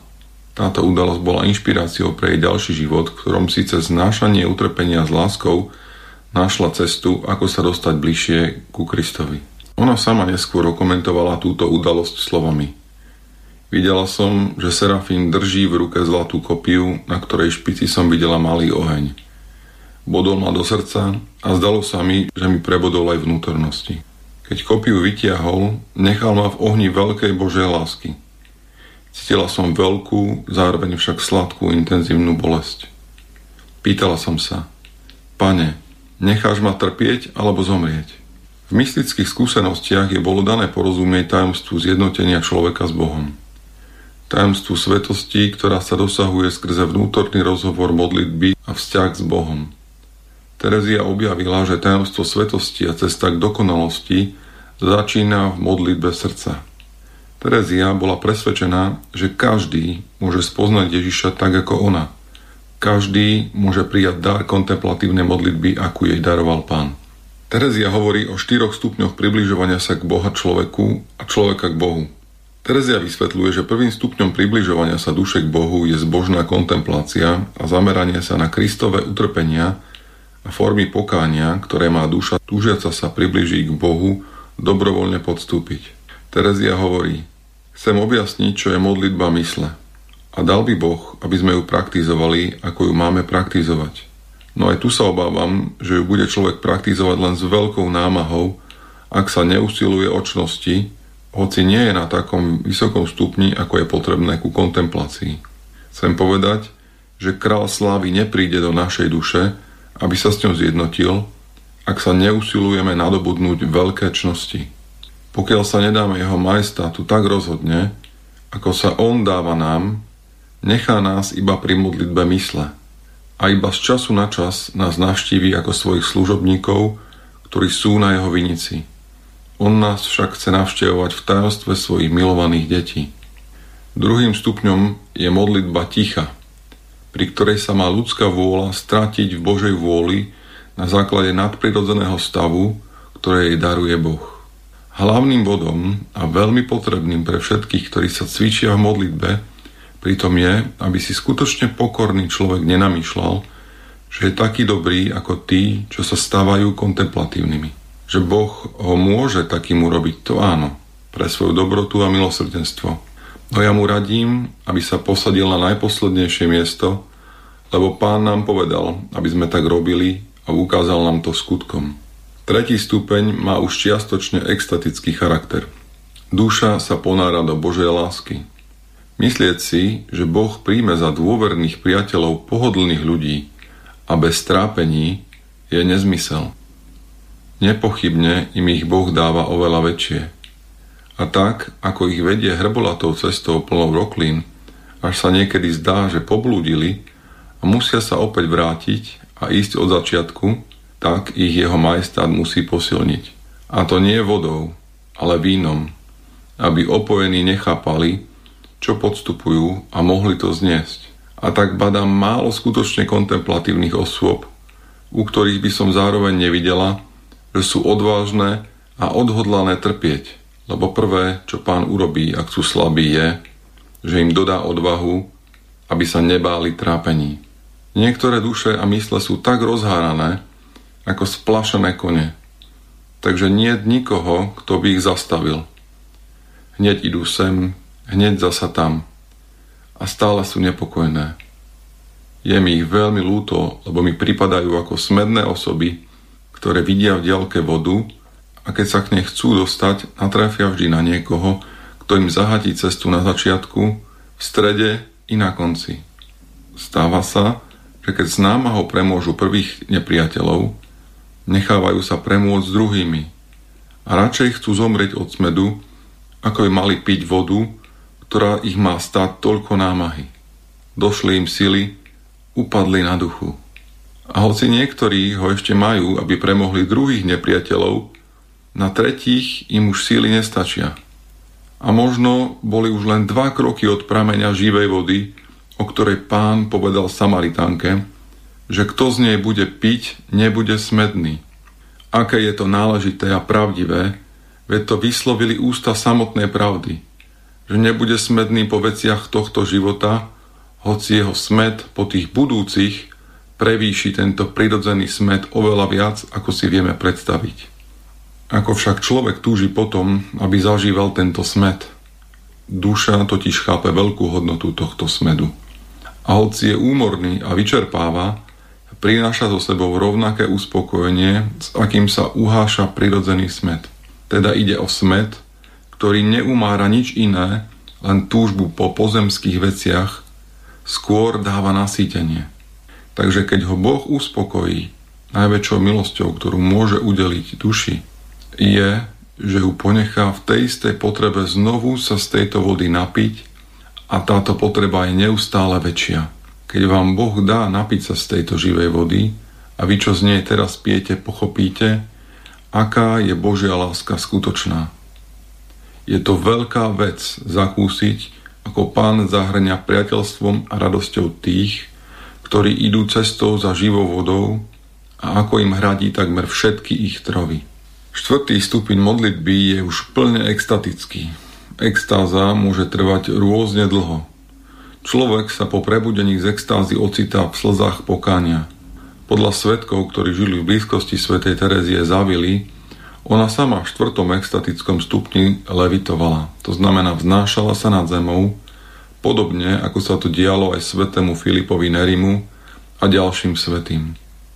Terezia prosila sestry, aby o jej levitácii nehovorili, aby sa pokúšali ju zaťažiť vlastnými telami, aby tak sa vrátila zo vzduchu na zem – Sestram sa ani ich váhou a silou nepodarilo stiahnuť Tereziu na zem. Zo vzduchu na zem sa vracala až po skončení extázy.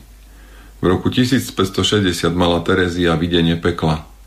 To v nej vzbudilo hrôzu a vo svojom videní pekla napísala toto. Jedného dňa som bola náhle prenesená do pekla bez toho, aby som vedela ako. Bolo to veľmi krátke videnie, ale zdá sa mi, že na nebudem môcť zabudnúť, aj keby som žila mnoho rokov. Vchod sa mi javil ako veľmi dlhá a tesná podzemná chodba, podobná nízkej, temnej a úzkej peci. Podlaha bolo samé pachnúce bahno a plná hnusných plazov. V pozadí v stene bola vykopaná akási dutina ako výklenok a cítila som, ako som bola do neho zatvorená. To, čo som vtedy vytrpela, presahuje všetku ľudskú predstavivosť. Ani sa mi nezdá, možno aj nejako to i len naznačiť, pretože sú to veci, ktoré sa mi nedajú opísať. Cítila som v duši oheň, ktorý nedokážem opísať. Zatiaľ, čo neznesiteľné bolesti tríznili telo. Vo svojom živote som ich zakúsila veľmi mnoho, ba najťažšie, akými podľa lekárov môže niekto na zemi trpieť. Pretože všetky moje nervy stuhli, takže som bola celá skrútená a to nehovorím o mnohých iných trápeniach rôzneho druhu, ktoré mi spôsobilo zlý duch. Nemenej sa nimi nedajú ani porovnať. Zvlášť ak si pomyslím, že tá trízeň mala byť bez konca a bez akejkoľvek úľavy. Avšak aj to bolo ničím proti smrteľnému zápasu duše. Bol to drvivý útlak, úzkosť, hlboký smútok. Taká živá a zúfala bolesť, že neviem, ako to mám vyjadriť. Zostala som zdrvená strachom a som ešte teraz, keď to píšem, hoci už odvtedy uplynulo takmer 6 rokov, takže na mieste trniem strachom. Od tej doby, ako vravím, nebolo žiadne trápenie, ktoré by sa mi nezdalo ľahké v porovnaní s jediným okamihom, aký som vytrpela tam. Z tohto videnia sa vo mne zrodil veľký zármutok nad stratou toľkých duší. Vo svojich spisoch zverejnených knižne s názvom Cesta k dokonalosti píše – Zdá sa mi teda, že keď Boh niekoho privedie k jasnému poznaniu toho, čím je svet a čo je zač ten svet a že je ten druhý svet a aký je rozdiel medzi jedným a druhým a že jeden je väčší a druhý len chvíľkovým snom alebo čo to je milovať stvoriteľa a čo stvorenie. Poznať to zo skúsenosti, čo je niečo úplne iné, než len o tom premýšľať a veriť v to alebo vidieť a skúsiť, čo sa jedným získava a druhým stráca. A čím je stvoriteľ a čím stvorenie. A veľa iných vecí, ktoré pán učí toho, to chce a dovolí mu, aby ho v modlitbe učil. Objavil sa nám na internete na hlavných správach, ktoré boli tuším 4 mesiace zakázané, vypnuté umlčané, čo je znakom toho, že sa tam dial nejaký život, zaujímavejší ako v mainstreame. Článok, ktorý ma zaujal a možno snáď zaujme aj vás. S názvom Dnes mnohých cerkví vyronia slzu za kardinála Tomka, ale slzu treba vyroniť hlavne za dnešnú cirkev. Košice 16. augusta. Asi naivne, ale myslel som si ešte pred covidom, že našej cirkvi sa nestane to, čo tej na západe. Lebo má vďaka totalite zdravé inštinkty a náskok pred úpadkom niekoľko desiatok rokov. Píše autor túto článku. Aj to vyzeralo aspoň na povrchu, že je všetko v poriadku, až kým neprišiel COVID jeho veličenstvo skazí. Tamto odrazu vybuchlo s takou silou, že jeden iba oči pučí a otvára. Nie je tak dôležité, že cirkev sa zapojila do očkovacej kampane a to veľmi odporným nábožensko-citovým vydieraním. Nie cirkev, doplňam, to tí nosatí poradcovia, ktorým sme my neodolávali, tí rozkázali, my sme iba, my sme, my sme len muzikanti cirkevní. Bolo to hnusné, ale povedzme, že v tej panike by sa to dalo so škrípaním zubom aj odpustiť.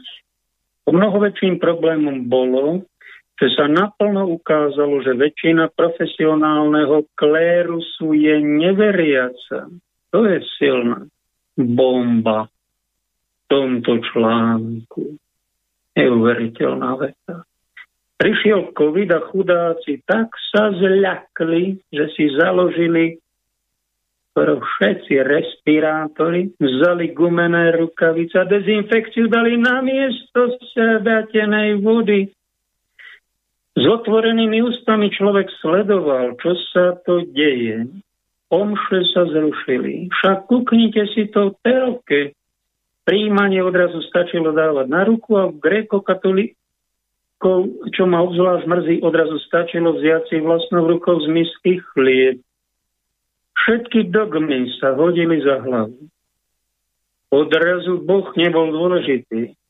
Ani jeho telo, ani jeho krv. Odrazu sa išlo chrániť zdravie a životy veriacich. Teda to plňam. Pritom veriaci počas pandémie boli tou najdisciplinovanejšou skupinou. Možnosť nákazy pri svetých omšiach bola tak minimálna. Ale klérus nebojoval za omše. Veď na čo? Osobne ich podozrievam, že sa sami báli nákazy a urýchlenej cesty pred tvár Krista. Ďalšia bomba vybuchla v tom článku. Mína? Pre niekoho. No bodaj by to bolo, teda nie zrážka z realit, boda boli to vymysle, ale on to dosť presne pomenul ako laj. A rozumne, neviem, nepoznám ho, prepáč, ak si pikleri. Vyzerá to veľmi taký odvážny, zdravý názor lajka na dianie, čo sa dialo. Odrazu pre nich nebolo dôležité zachraňovať ľudské duše odrazu bolo dôležité nenakaziť sa. Škoda reči, hlavne keď chrámy konzumu, obchody boli otvorené, riziko nákazy tam bolo o mnoho väčšie ako v kostoloch. A v podstate v rámci cirkvi ani nezasnil nejaký väčší odpor. Pár kňazov, čo sa vzbúrili, biskupy iniciatívne upratali a bolo o probléme. Teraz, keď COVID odznel, tak sa cirkev tvári ako svetý za dedinou. Ja nič, ja muzika. Idem ďalej, ako keby sa nič nestalo. No tak keď sa vám povedal, že sme cirkusanti, toto nie sme. Tvárime sa ako, ako boží služobníci a čo sme tam? Pán Božkári, či, či malé deti? Len ono sa Církev odhalila svoju nevieru. Církev odhalila svoju poddajnosť a poslušnosť voči svetskej moci. Odhalila, že im nezáleží na Bohu ani na veciach, ktoré tisíce rokov tvorili uholné kamene viery. Obetovali omšu, obetovali príjmanie, obetovali spovede, obetovali to, aby zachránili životy a nevadilo im, že duše zhoria v pekle varuje nás prorocký autor. Dnes sa lúčime s kardinálom Tomkom, dožil sa úctyhodného veku 98 rokov. Taký vek je požehnaním aj prekliatím zároveň. Tomko sa vďaka dlhému veku, ktorý mu dal, Boh doprial, musel pozerať, ako sa mu pred očami rozsypala slovenská církev, z ktorej vzýšiel. Videl to a zomrel. Možno práve preto, aby videl ovocie toho, čo v cirkvi vykonala jeho garnitúra. Bol druhým mužom Vatikánu, neviem, či tretím, tak druhým. A iste si pred smrťou uvedomoval svoj podiel na tom, čo sa s jeho cirkvou stalo. Kardinála Tomka som nepoznal. Stretol som sa s ním iba raz na konferencii, kde odpovedal na pár otázok pre hlavné správy jeho odpoveď bola veľmi, veľmi diplomatická. Možno takéto diplomatické postoje v čase, keď treba kričať zo striech, tiež prispeli k tomu, čo sa s cirkou stalo, ale u mŕtvych iba dobre. Iste sa mu nezomieralo ľahko. Napísal Gustav Rakúz na hlavných správach v deň od nášho pána kardinála No svedectvo pána arcibiskupa Vigána je desivé, aj toto bolo taká článok až hrozivý. No a aký obraz cirkvi v kostoloch, v mysliach teda tých klerikov, kňazov, biskupov aj diakonov. Tí sú pohodiaci, všetko je v poriadku, nič vážne sa nedeje. No tak keď je teda všetko v poriadku, nič vážne sa nedeje, tak to povedzte. Nerobte ľudia paniku, žiadna pandémia tu nebola. Na čo máte tie rúšky? Všimnite si, svätý Otec, tu Košiciach rušky nemal ani v Bratislave, ani biskupy okolo neho. Tak čo sa vy teda všetci dole rušky? To, to už nikto nepovedal. Prečo? Ja neviem, spýtajte sa tých pohodiakov vysoko postavení. Že ako to teda myslia s tým národom aj s tým Ježišom, čo, čo hlasovajú. Či alebo tá šlachta hore, tí páni, ako to bolo vždy, majú kázať vodu a piť víno?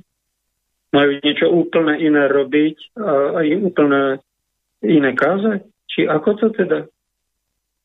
Keď sa naši hierarchovia sú vyplašení, ako pán papež František z pandémie bol vyplašený v 85 ročný, no hneď sa dal zaočkovať, že Benedikt vraj trikrát, či koľko, no to sa dá pochopiť. Všetci ostatní hierarchovia, teda verní Rímu, to zachovali, no aj to sa dá pochopiť. No, že sa nie že sa radili len jednostranne s tými proštátnymi, proglobalistickými odborníkmi, to sa mne osobne nedá už pochopiť, to je nepochopiteľné pre mňa, ale skúšam to pochopiť. No teda, teda takto to teda prežívate, takto nezodpovedne idete z kostola, zo svetého príjmania, no tak nech sa vám páči, je tu pol národa, ktorú tu berieme troška vážnejšie, celú situáciu a trocha snad reálnejšie. No a tak sa snažme jedného druhého porozumieť a keď sa vám náhodou tí vonkajší pastieri, milí moji poslucháči, nepáčia, tak zachovajte evanílium.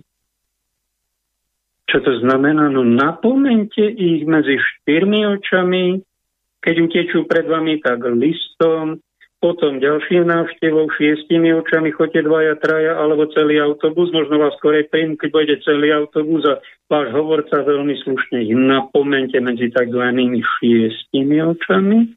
No a keď budú ignorovať hlava do piesku a budú hovoriť, že vakcíny sú len úžasné, nemajú žiadne vedľajšie účinky, ale poďme vakcinovať aj v kostoloch aj v bohostánkoch všetkých a nič zle sa nestalo. No tak to vykričte potom, napomente ich v médiách. Ste lajci, ak vám záleží, aj váš hlas je hlas církvy. A vy ste jej členovia. Táto církev nepatrí ani pápežovi, ani biskupom, ani vám. To patrí Bohu. A my sme členovia tej cerkevnej, katolíckej a inej spoločnosti, tak všetci členovia sme za tú rodinu Božiu zodpovední. A keď klerici zlyhávajú, to neznamená, že máme na nich ľudia nadávať. Ten COVID, ako tu Gustav hovorí, len ukázal, do naha ukázal našu neveru. Mal povedať našu kariéru, milnosť, našu povrchnosť. To je tá nevera naša bieda, aký sme my bojazliví, nejaký covidík a sme pustili do gatí a dali sme si všetci reverendy a po tými reverendami, prečo to nosí? No, máme pampersy, aby to nikto nevidel. No tak ale všetci vedia, že e, dotýkaný a ešte horšie, že to je hamba.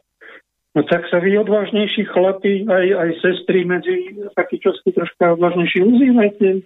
To vám zakazuje. Slobodu prejavu, aby vás nenachytal posledný súd, že ty si sa neozval, ty si len čušal. Tebe na ničom nezáležalo, ty si parizej, ktorý ide na pravovernú bohoslužbu do tej najkrajšej katedrály na celom svete, možno tej Košickej, a nevidíš trpiaceho človeka, doráňaného, dokopaného tam vedľa teba. A ty si to ospravedlníš ako farizej, to ja sa nesmiem dotýkať ničoho nečistého, pretože to je zakrvavený nejaký Samaritán a to mi viera. No tak ale to není viera, to je sekta, čo ti toto nabulika. Práva viera, biblická hovorí, že to je blížny, leží na zemi, tak potrebuje, to potrebuje pomoc, alebo je dokopaný, alebo vakcínou je nejako poškodený, tak sa ho zastaň, tak mu pomôž. Ak ho varuj s láskou, nie s nenávistou.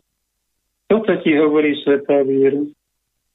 A ja ti to len pripomínam, vrátim sa k Pozriem, prepáčte, prepáčte, zarozprával.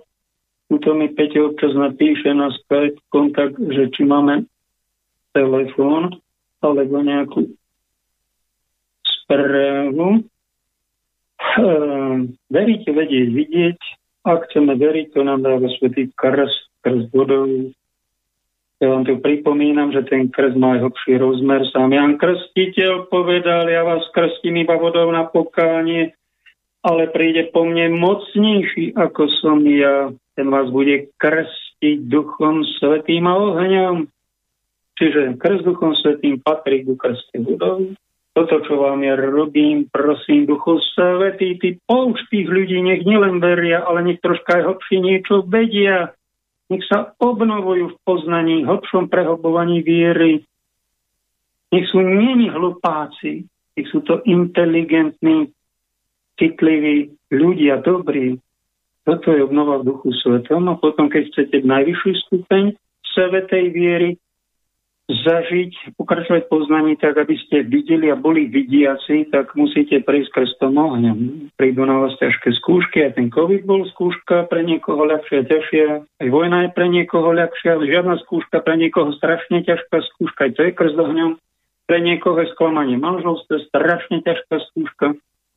Nedávno som počul, vyzerá krásna dievčina, pozerám tu na ňu so svojím manželom, tam, kde si na druhej strane zeme gule, ako, ako hollywoodskí herci, vyzerajú krásne zamilované na svadbe a počul som v telefóne, tá mladá mamička hovorí, že ja mu už neverím, ja musím od neho odísť. Tak je sklamaná, pretože on vybuchuje, má zlé nálady. Neváži si ju a, a neviem, či to bude rozvodom, či ako to budú. A to je krzdovňam, pre niekoho je choroba krzdovňam. Ak chceme veriť, vedieť, vidieť, tak sa neuspokojíte len krst ohňom, krst vodou, krst a duchom svetým, ale aj ohňom prídu skúšky a prosme si silu Boha, dajte si najväčší pozor na tých, ktorí vás domýlia a povedia, že žiadny krst netreba. Netreba, a že veriť, to, to stačí to veriť, to treba v nejakú energiu, tam nejakú kašu energetickú a to nevieme, to je niečo nad náma, tak na tých pozor.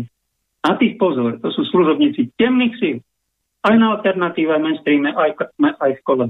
Pozor na ne. Pretože krst nás bavuje nášho falošného ega, rozdrapeného, rozmaznaného, ktoré podedíme, máme ho v sebe, všetci s tým musíme, to nikto za nás neurobí túto duchovnú prácu. Mali by sme dať pesničku, ale radšej vám to poviem, lebo toto je dôležitejšie.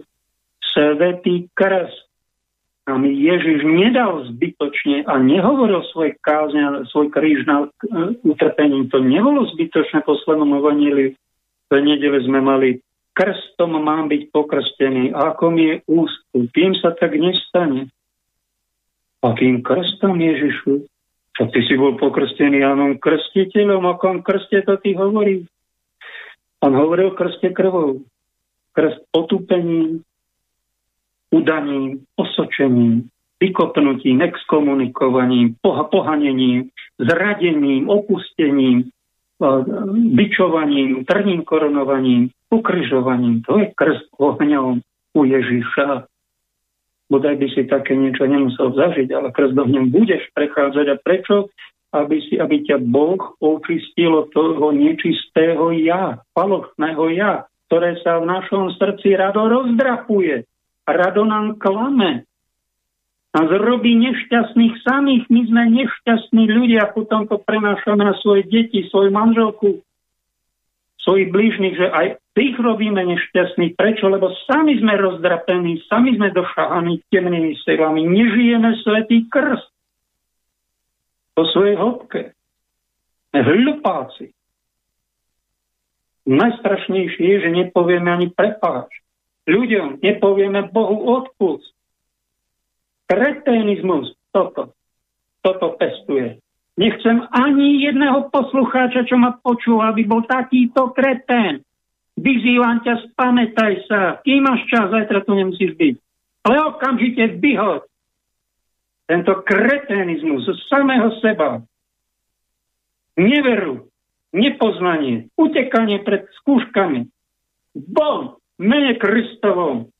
Lebo to ma ničí. Ja sa sám ničím, keď neberiem vážne toto, čo tu dnes hovorím. Vážne veci, čo vám hovorím. Sami sa pretvoríme na démonov a potom ťaháme iných dolu. Sme presne na niečo iné určené.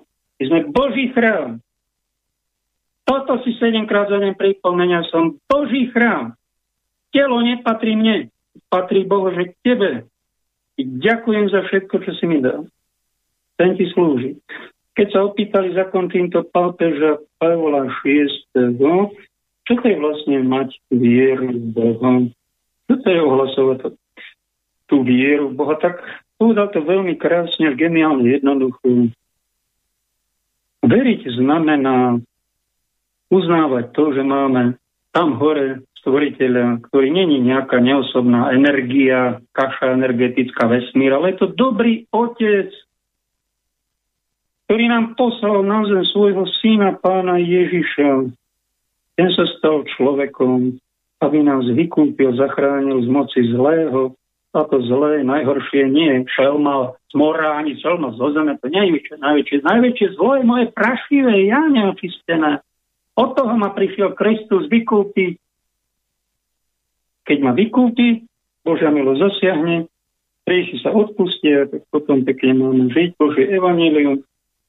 Máme sa mať navzájom radi ako bratia a sestry a čakať jeho kráľovstvo a jeho návrat druhý na zem. Tak toto je Pavol 6. Evangelium Nonciandi krásne vystihnuté podstate, o čo ide aj mne, o čo ide aj tým, ktorí majú správnu spiritualitu.